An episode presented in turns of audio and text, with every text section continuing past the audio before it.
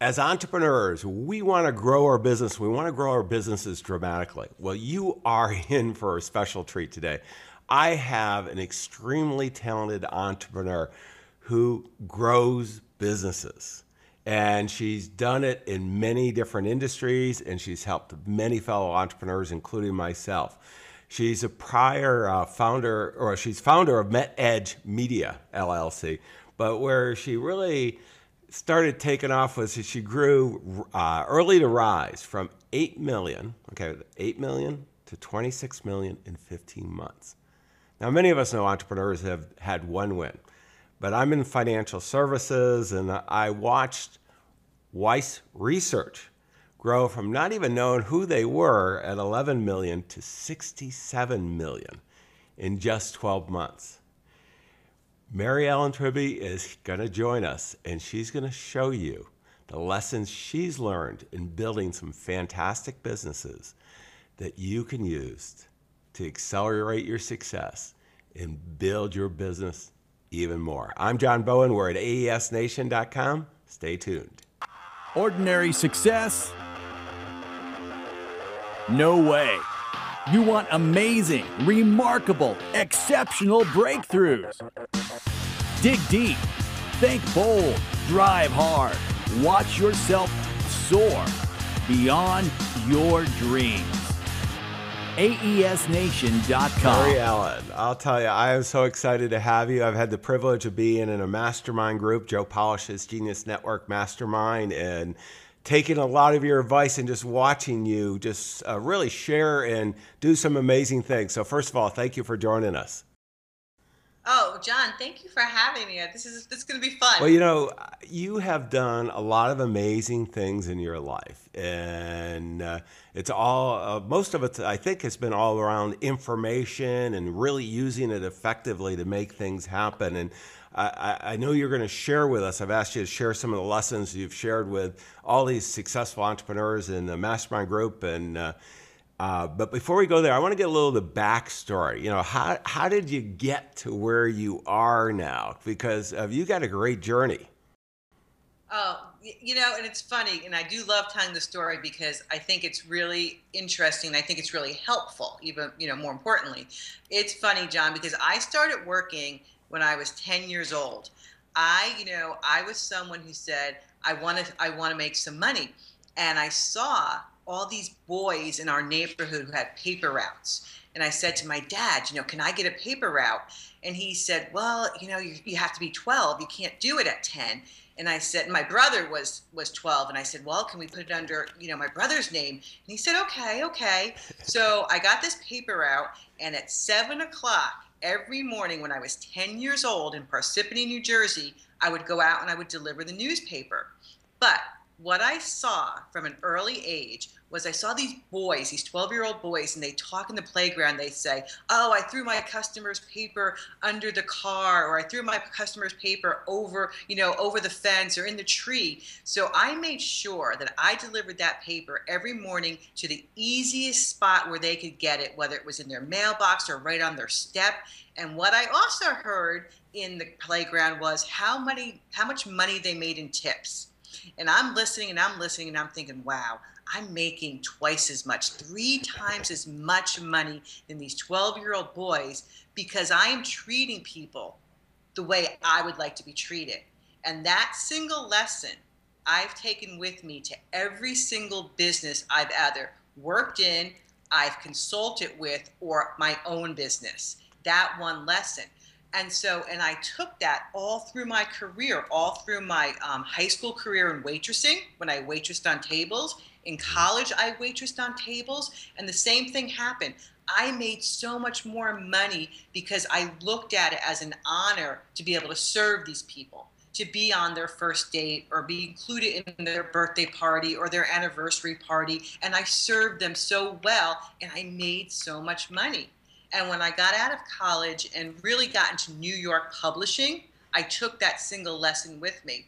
So, really, one of the first places that I started was um, Forbes in publishing. I worked at PBS first, and mm-hmm. I remember being at PBS and going for the interview with Steve Forbes. and it was a process. I mean, it was a process, you know, multiple, multiple interviews. And finally, I knew I was up against one person and she had these great SAT scores, and she just looked like she walked out of a you know out of a Paris magazine with her St. John suits and everything. And I was just sitting there, and they put us both outside together, and she was kind of just like you know staring me down. And when I got home, I I got the job. And after a few months of being at Forbes, you know, I, I said to Steve, I said, you know, what was it that made you select me? And he just said, you just had a better attitude. You just wanted it more and, you know, again, I've taken that with me. And so I was at Forbes for a while, and from there I got recruited down to Florida, and you know started at Weiss, and then went um, went to you know Agora, um, all the way kind of consulting now. You know now consulting with so many different financial institutions, alternative health, um, you know business, you know entrepreneurship, you know every every niche that you can imagine that I have consulted in. well, you know, it's I mean, it's it's funny, you know, the paper boy, uh, you know, starting there and and learning, you know, what I call world class experience, the value. You've got to nail that first, no matter what industry you're in, and then you can scale up. And uh, you got it at a very early age, and you've been yep. delivering it forever. Mary Ellen, you know what I'd like to do is you you've had so many lessons learned, and I mean, um, you know, because you really you were a corporate. I want to do one kind of you were a corporate more, yeah. Yeah. and and and then made the switch to entrepreneurs. Now, most everybody listening here is an entrepreneur already or watching this on video. But you know, just go maybe give us a little background because that's a big switch, and a lot of us struggle with that one. You know, how what was that decision that you made? You know, and how, and how did you feel when you did it initially? That's that's a great question. You know, it's funny because the main thing for me, and I was very very fortunate because when I was in New York and I was working, you know, um, at PBS and Crain's New York Business and Forbes, I was constantly being recruited, constantly, mm-hmm. and I was so lucky that I was able to decide where I wanted to go. And because I always went where I knew I was going to love what I was doing. Like I, you know, and I always looked at an interview as me interviewing them, not just them interviewing me.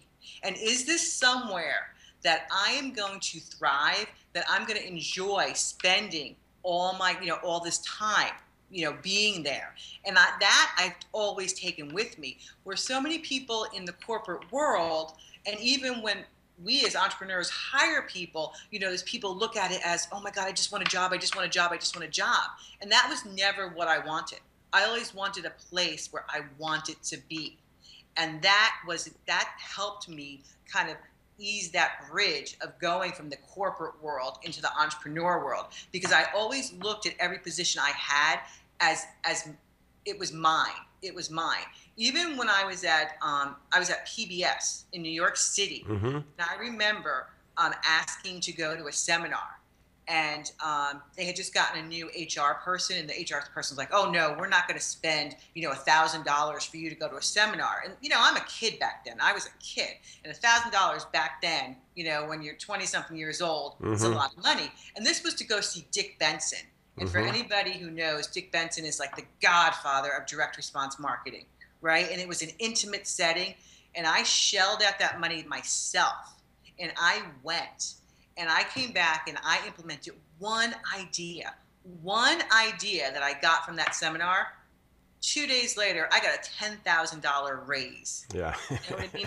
After, I'm sorry, two thousand after after we implemented, not yeah. you know we implemented right away, but then after that they saw this. I got a ten thousand dollar raise. But so many people would have thought, well, this is a corp- big corporation. I'm not going to pay to go to this seminar out of my pocket you know?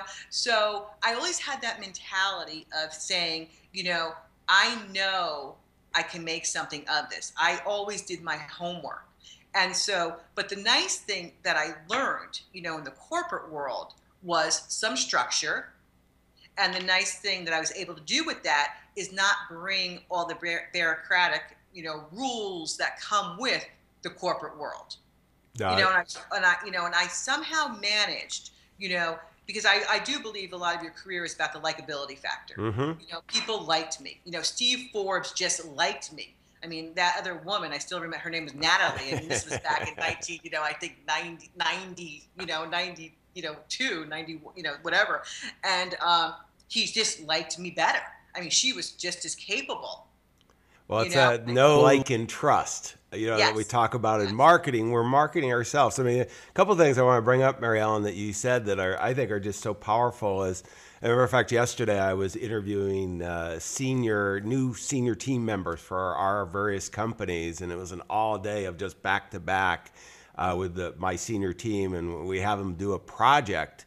We hire them as consultants, and they do interviews. They come in and show us how they hit the ground running, basically, and uh, the uh, 12 month period. And the difference in mindset, the people who were really, you know, they're trying to figure out if we're the exact fit for them and how they'd Right. make an impact and all that versus the one who wanted a job. I mean, it was very easy. The ones who just wanted the job, we didn't want. And the ones who weren't sure were the right ones were oftentimes the right ones. Right. And it's just, it's an amazing process as we learn how to do this.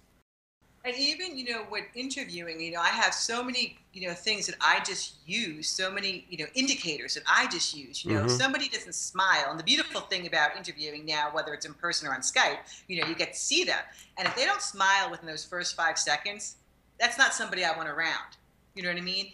And my favorite, you know, my fa- one of my favorite questions, and I think I've said this in the mastermind, was I ask people what they do when they're not working hmm and that is a huge indicator of you know someone that you want on your team or not No, it's it is and it, to me, you know, business is not about just having more business. I want to be surrounded by people that make quality of life much better. We're in business to build great quality of life in our own light and self-interest for ourselves, but for all our stakeholders, you know, our clients, our customers, our Yes. teammates, all that, and you got to have the right team with you to do that. right and when you just hit it like those people are going to be interacting with your lifeblood of your business right they're going to be interacting with your clients in some way whether it's directly or indirectly they're going to touch your clients so are those the right people Well, and It's the then uh, and then the other thing, and that's the most important. But the other thing, I mean, Mary Ellen, you probably have had some people you've worked with. I know I have, who weren't fun to work with. They're you know they're just energy draining, and uh, I just don't want to have that anymore. And uh, Never, never. And that was that's one of the best things about being an entrepreneur because I have a rule, right? I have that no, we'll say jerk rule. yeah, right? I, I've heard it differently in the mastermind, but we'll go with that. this is this is the G version. Um, I will never work with anyone I don't like. I mean, as a matter of fact, I have you know I have two business rules that I really live by, which is you know um, before I make any decision, I ask myself, is this the right? Is this good for our customers? And then I say, is this decision going to be right for our business? Because you know, and if they they're, they're both not a resounding yes, then I just don't do it. No, and, Mary Ellen, I, I really respect. You know, we've got a lot of great people in our, the mastermind we're in, and a, a lot of talented people. But what I really like is I think of you as very pragmatic. You know, extremely talented entrepreneur, uh, and and you, you've got the right focus. And you know, every time uh, the clear takeaways I have every time you, that you're sharing in the group. And one of the things I want to do here is you've been. Uh, I don't know a, a queen of growth. I mean, you've just made some pretty explosive growth. You know, not only you know in a corporate setting, but then really as uh, president of Weiss, you're running it, and then you know in your own businesses as well, Agora as well. I mean, just you know, boom, boom, boom, boom. Um, I'd love for you to share with us. You know, what are some of the key lessons that you learned? that we could use your fellow entrepreneurs to really go out there and have that kind of growth that you had and build the quality businesses that you did. I'd love to talk about that. You know, and, and when I say this, you know, the, the first thing is is having the right corporate culture, and we talked a little bit about that. But I remember when I went into Early to Rise, and I would ask, um, you know, I'd ask the team, you know, how a certain marketing campaign did, and they would say great, and I would say, well, let me, you know, let me see those results, and they'd say, well, we didn't really track it. And I said, I literally said, you can never say that to me again, right? Because everything you do must be tracked. If you don't track your results, you cannot roll out, you cannot grow, right? And this is just one of the one of the many rules of direct response marketing. And that's what I say to everybody that you really have to understand direct response marketing. Even if you have a company that is a brand, Mm-hmm. right? That's that's fine. But most entrepreneurs especially starting out especially trying to get from that you know starting to that 5 million to that 10 million spot they have to know direct response marketing. And when you know direct response marketing you don't have to go out and get funded. You don't have to go out and get loans or investors right? Because you're just one promotion away from a $5 million or $10 million company at that point.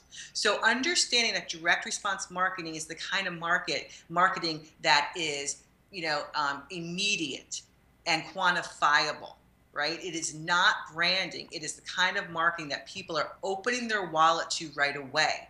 And so you need to understand direct response marketing. That is key. Uh, I'll tell you, I, I couldn't agree more, uh, Mary Ellen. I didn't know direct response marketing. I grew up in the financial services relationship industry and very profitable. And, you know, we didn't really you know, you kind of did things and the relationships and business happened and it grew. And then I had 2008, 2009, and the market just went down. Uh, and that I used to be a financial advisor, had a large investment company, all that, and then I'm now coaching top financial advisors as their primary business. And boy, um, the you know the big firms stopped, and so we needed to market directly, but I didn't have any statistics, and that, that's one of the things I loved out of the mastermind group, you know, with you and others is just seeing the attention to detail that you can go ahead and do these very low cost campaigns, marketing. You don't have to hire the big agencies. You can test, you can test. And in today's technology, the cost of doing this is, you know, so minor. And then you can, you know, you find something working, you can scale it up so quickly. And I mean, you've been a master at that. Right and that's the key. I mean, John, just let's just share with everybody with because people should go out and understand direct response marketing and understand that there are three key components to direct response marketing, right? It is your list, your copy, and your offer. And this is where people go wrong most of the time. They think that the copy is going to be the thing that, you know, that changes your direct response marketing.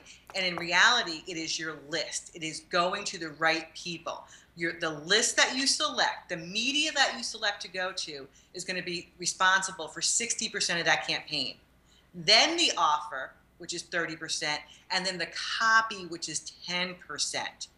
So if you don't understand that, you will not be able to grow. And by understanding that, because if you have a good campaign, right, all you have to do now is scale that with the list, right? Because relatively good good copy to the right list will do well, right? Great copy to the wrong list will not perform at all. You know, I say you don't sell lingerie to lumberjacks. No, it's uh, a mutual friend of ours, Brian Kurtz and Michael Fishman. Uh, both uh, I've done podcasts with, and you can go ahead and search on uh, aesnation.com. But uh, I was having a conversation with them. This is early on in my participation with you guys, and I bought a list, a compiled list. Uh, I mean, it just Brian and Michael were being as nice as they, they were in a car talking to me in a car, and you know we are on phones, and it was just so funny their advice. And I, am going to test it anyways. It was a ten thousand dollar test. It wasn't a big test, uh, but it was a fairly you know significant. Uh, plan we had and then we did it just on a very small list the relationships we had you know about I think it was hundred times more successful. So you know, it's just really the people don't understand the, the importance of having relationships, and you know, right. now that we can blast out 10 million emails, sometimes we think we can just you know do it by aggregation. Right, right, and that's why you know I, I say to all these people who are kind of starting online today that you know I mean I I mean I did this with millions and mil- hundreds of millions of pieces of direct mail. So you, when you're spending, you know, two dollars to, to, you know, per piece to go out, you get that copyright. You make sure you're going to the right person, and you craft that offer. Yeah, now that we've got email that are effectively free, it's so easy to get sloppy, and and so many marketing Right. people have gotten very very sloppy on this. Right. Well, Right. let's go. Yeah, I want to go. You and I talked uh, as we are getting ready for the uh, turning on the cameras. Uh, was you know some of the lessons you've learned? You know, kind of five key takeaways. I want to dive into these um, Oh. because they're so good and they're they're really universal for all our entrepreneurs. You know, it's probably a lot of what we do on AES Nation. Eighty-five percent of it, my guess is you've heard it before but unfortunately a lot of it you're not doing. And so i mean i get reminded all the time we transcribe this you can go get the transcription at aesnation.com you can get the show notes. And i go through this with our team and i'll tell you there's just so many lessons and yours are just pretty amazing. Mary ellen let's start with number one. You talk about time and you know, these, uh, uh, I always call it the power of full engagement. It's not about energy management, you know, in the sense alone. It's energy and time together, and and you are very effective at this. What are some of the secrets there? So for me, I will tell you that the most valuable commodity that I have is my time, right? It's not my money, it's not the gold in the safe, it's not the house, it's not the cars, it is the time.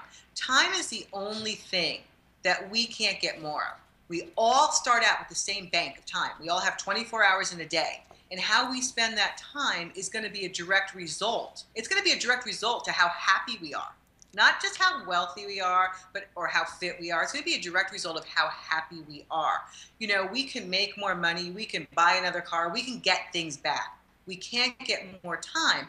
And until people really honor the fact that time is the most valuable commodity, they will never really be wealthy. And for me, I know that if I'm the, the more structured I am, actually, the more protective I am with my time, the more free time I have. And that's the paradoxical truth, right? Either you can take control of your day or your day can take control of you. And how many people do we all know that say, oh my God, I was so busy, I was so busy, but I got nothing accomplished? One of the things, Mary Ellen, you know, on this time part, it's just so amazing to me how many people are so ineffective. You said that, you know, they're working so hard and accomplishing nothing. And then people who are just great at time management um, really have a lot of free time. it's just, you know, it's a whole different thing. And if you don't have free Exactly. time, then, you know, you need to manage it better. You do because, like I said, my you know my colleagues, my friends are always like, "How can you play tennis? You know, three times a week? How can you do that? You know, and have three kids and have a husband and run a business? You know, how do you do that?" Well, let's go. One of the biggest time sinks is meetings. How do you deal with that then? Exactly. Well, first of all, I never take a meeting before noon. That's number one, right? I will never take a meeting before noon. In the morning, that's my critical task time. Those are the times I do my writing, my planning, the creative, the creative things that I need to do. So never do a meeting before noon. That just sucks your time. And just so everyone knows, most people spend eight and a half hours a week in meetings. Okay, eight and a half hours a week, which is ridiculous. That's over 400 hours a year. Think about that on a 40 hour work week. That'd be 10 weeks. 10 weeks of the year that you'd be in meetings. So if you, when you have a meeting, you always have to have not only a start time, but an end time. Okay? It's starting, you know, at 205 and you're ending at, you know, 310, right? And I never do it on the hour, right? Because this way you don't want people you know, people are not allowed to show up late for my meetings, and that needs to be known right off the bat Mhm. because that's just disrespectful and that's not acceptable on any level, right? So, you know, so you have a start time, you have an end time. The next thing is you always have an agenda for a meeting. If you don't have an agenda, then you have no business having a meeting if you don't know what's going to be discussed there. And that agenda should be passed out at least 24 hours prior to the meeting so that everybody is prepared for the meeting. Think about a meeting of 10 people around a table. That's a lot of time, right? And if that meeting goes an hour, that's 10 hours of your business time. That's a lot of time. Well, it's a huge Okay. investment too. You Everybody in my meetings, we have sheets that are called POAs, plan of action. So you never walk into a meeting with. Yes, right. So nobody ever walks into the meeting without the POA, and when you leave that um, POA, your sheet is filled out. You have a plan of action that needs to take, you know, that needs to happen in re- because of the result of that meeting. And if you just do those, those few little things, the difference in productivity among your team and what you get accomplished, you'll be amazed. No, and, and then what about the meetings that are unscheduled, where that person is outside your door and you know just no. wants that one minute?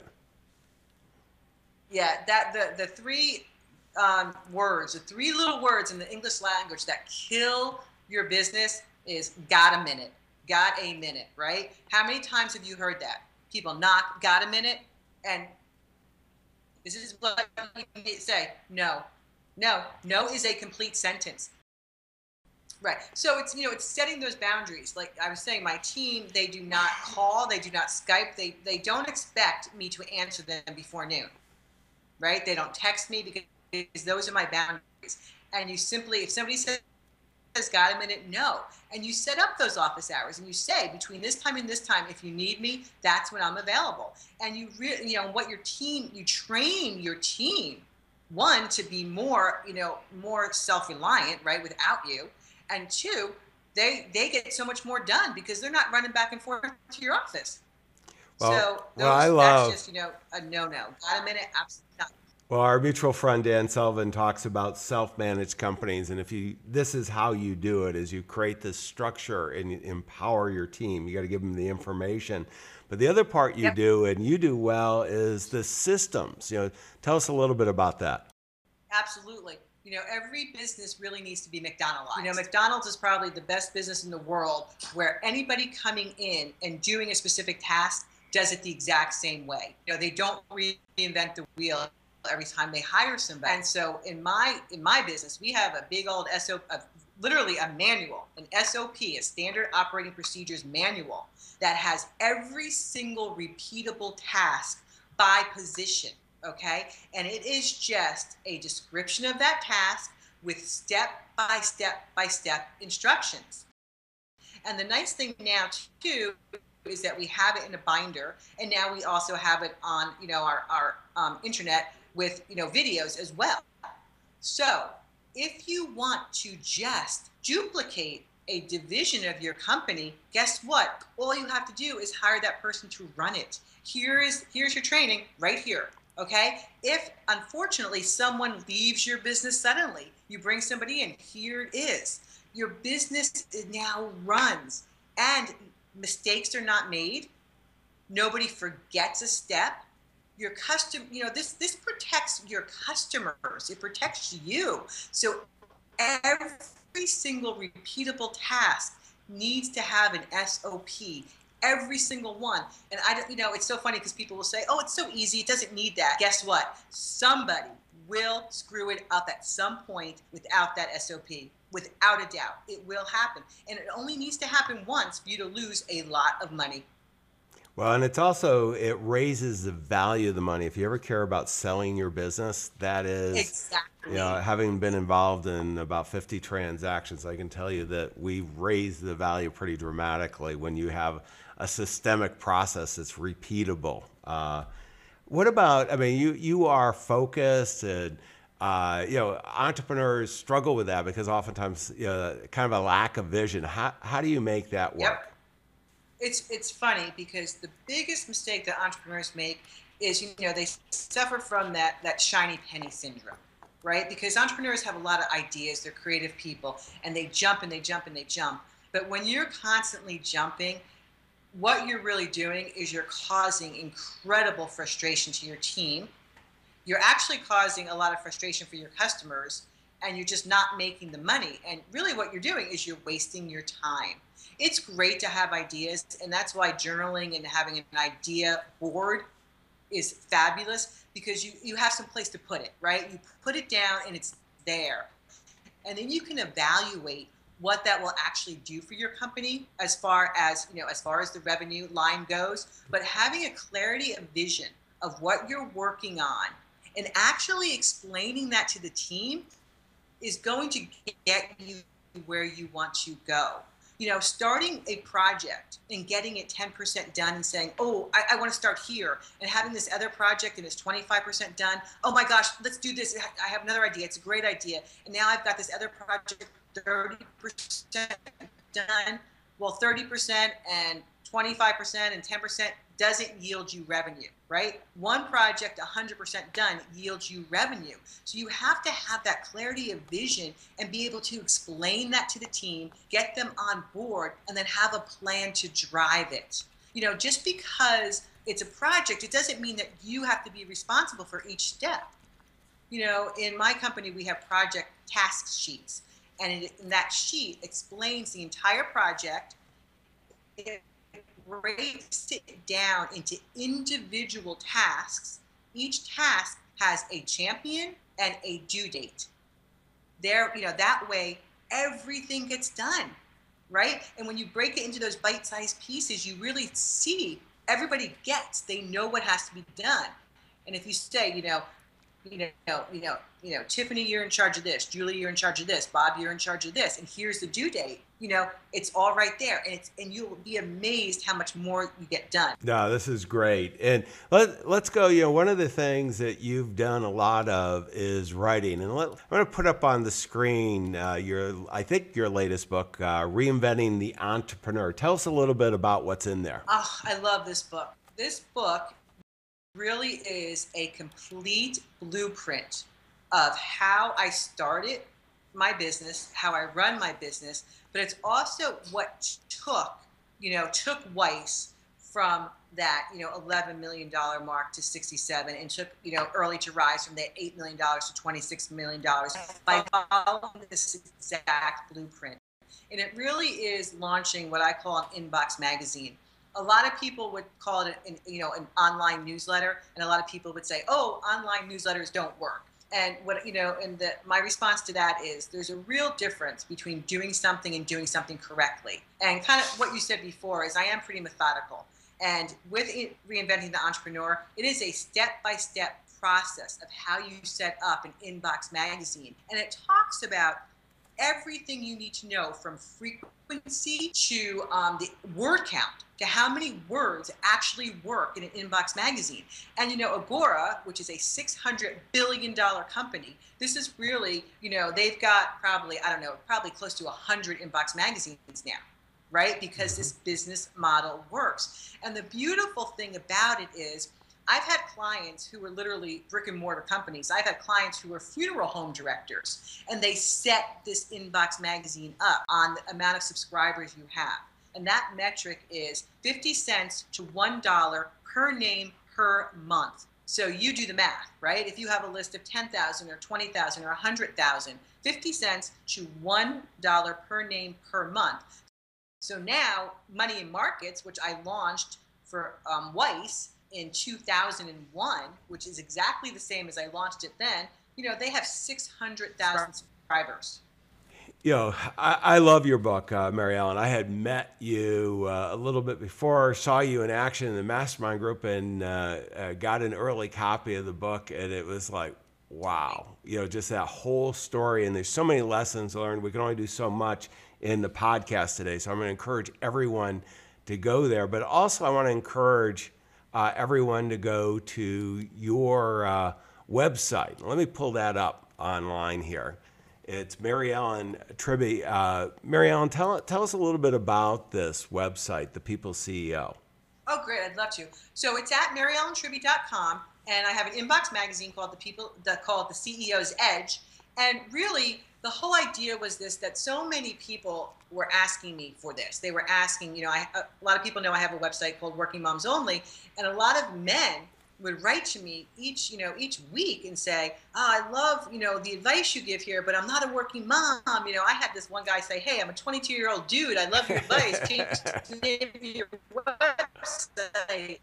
And so, really, what it did, it led instead of clouding my, my clarity of vision with Working Moms Only, um, what we did is we started um, MaryEllenTribby.com and launched this, the CEO's Edge. And really, what that is, it's me really being their virtual CEO, giving advice of running a company because the first step, you know, this first step for entrepreneurs is to realize there's a real difference for most people with being an entrepreneur and being a CEO. That many entrepreneurs shouldn't be a CEO. That's okay, and that's great because it's great to partner with people who have that that mindset and those skill set to be the CEO. So that's really important, and so that's why we created the CEO, um, the CEO's Edge Inbox Magazine, and you can find that at MaryEllenTribby.com. No, it's great, and it's one of the few that I read all the time. You do a great job with Oh, that. thank you. And you, you've got a resource behind you here, and let's talk about what what is Oh, this yes. people successful and unsuccessful behind you. Okay, so you know this is really funny, and this kind of goes to the power of, of virtual. Um, about two, three years ago now, I created an infographic that was full. Um, you know, half of it was the things that successful people do and the things that unsuccessful people do, and it just went crazy viral on every social, every social um, component out there. And so what we did is we actually created a report on it and it's called the Success Indicator Acceleration Report. And we've gotten such incredible reviews on that that I'll, you'll be the first to know, um, John, that I'm actually going to start a brand new product on it. But right now, the report is free for your viewers, and they can get it at inboxempire.com forward slash success indicator. And this, you know, this whole report and the infographic came came to me after you know working with years of you know and studying really successful entrepreneurs. And one night i had dinner with steve wozniak and who just the most gracious person in the world. And he talked about he was so grateful for being able to create like the best technology that we have in the world right? I mean steve wozniak was responsible for building the mac the ipad the iphone and he told the whole story with him and Steve Jobs, and it was just an incredible, incredible night. And you know, it just came to me that you know, successful people have a real sense of gratitude. You know, and that you know, and so this whole infographic kind of evolved, and I added that right away because when I think about unsuccessful people, what do they have? They have a sense of entitlement.